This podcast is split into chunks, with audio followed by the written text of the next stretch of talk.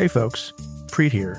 As we head into the new year, I'm excited to announce that a new slate of contributors will be joining the Cafe team. Today we bring you Note from Asha. Asha Rangappa is a lawyer, a former FBI special agent, and my colleague at CNN. As many of you know, Elie Honig and I already write and record weekly notes where we share our thoughts and try to make sense of issues at the intersection of law and politics. I am thrilled that Asha is joining us in this effort. This is just the latest addition to the Cafe Insider subscription, which also includes the Cafe Insider, United Security, and Cyberspace podcasts. You can try the membership free for two weeks at cafe.com slash insider. That's cafe.com slash insider. College students with a valid .edu email can head to cafe.com slash student and sign up at a lower rate. Again, that's cafe.com slash student. Asha will be joined by several other new contributors in 2021. For more information on that, stay tuned. In the meantime, here is a recording of the first Note from Asha Rethinking States' Rights. As the presidential chaos unfolded over the past four years, I, like many Americans, kept looking to who would save us from what looked like the inevitable destruction of our democracy. Maybe it would be our institutions, machinery of government comprised of hundreds of thousands of civil servants who would be too hard to steer astray. Maybe it would be Special Counsel Robert S. Mueller III, a seasoned prosecutor who would bring all of the wrongdoers to justice. Maybe it would be Congress, which could use its final check on the president impeachment. Unfortunately, at every turn, we discovered that each of these guardrails just wasn't equipped to counter a person completely willing to trample every democratic norm we've relied upon in the past. Fortunately for us, we've discovered that there is one feature of our government that the president can't easily override. It turned out that our savior wasn't our institutions, or Mueller, or Congress. It was the division of power between the states and the federal government, which we call federalism.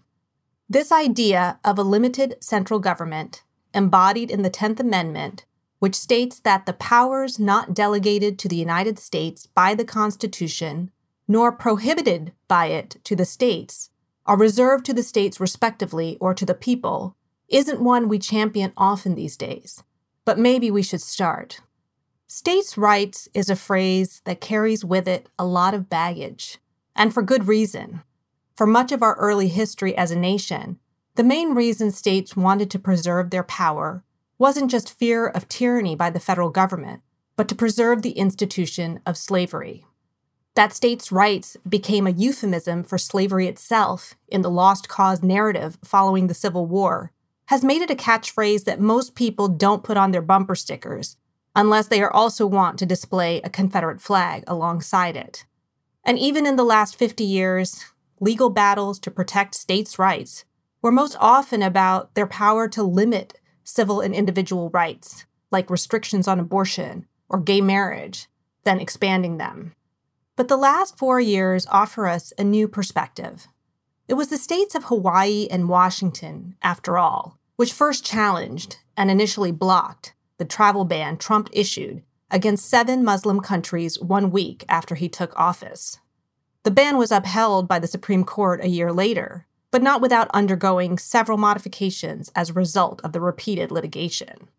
States were also the first line of defense against Trump's domestic deportation orders against undocumented immigrants.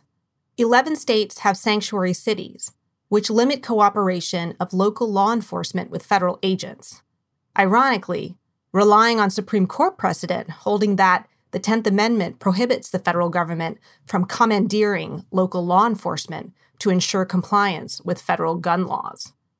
The COVID pandemic has also shown us the wisdom and benefits of federalism. Despite Trump's assertion in April that he had, quote, total power to prevent states from enacting lockdowns to prevent the spread of the virus, 10 states on the East and West Coast quickly enacted strict measures, often coordinating with neighboring states. In doing so, these states were able to bend the curve resulting from the surge in hospitalizations and deaths resulting from the virus, in spite of the White House's refusal to address it. Even now, eight months later, the fact that the odds of dying of COVID are closely correlated with the state of residence is a grim reminder of how much state, rather than federal, leadership is paramount. And of course, states have proven to be the most effective bulwark against a would be authoritarian who might attempt a power grab in the aftermath of an election. The Constitution's deference to the states to determine, in such manner as the legislature thereof may direct, how its electors should be appointed, has left Trump without any direct power to thwart the outcome of this election, despite his best efforts to do so. He's been forced to make his challenges mostly in state courts, where he has failed repeatedly. And it turns out that state legislators and governors aren't as easy to bully with mean tweets as the US Senate. All of these examples are a harbinger of the post Trump era, where I predict we will see states once again take the lead.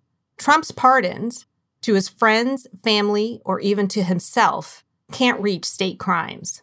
That means that state prosecutors, not DOJ, are best poised to take action on illegal activities which Trump may have engaged in before or during his term of office. This is especially important because even if there were no bar to it doing so, the cost to the next Justice Department pursuing federal investigations against Trump or members of his administration are very high. Even if such cases are well grounded and based in evidence, the DOJ under Biden would likely be accused of political bias and witch hunts, further politicizing the agency and undermining the rule of law in the long run. Allowing the states to pick up the baton and relieve federal prosecutors of this burden may be the best way to achieve both justice and the restoration of the public's trust in the DOJ's independence. Tocqueville once observed that the ability of citizens in America to be involved in and feel the direct impact of their local affairs is what kept them connected to their national identity. The Trump years underscore this idea. They are a reminder that who we vote for as the county clerk can end up being as consequential as who we vote for as president. Perhaps it's time to reframe the concept of states' rights, not as something that hinders our progress, as necessary for ensuring the resilience of our democracy.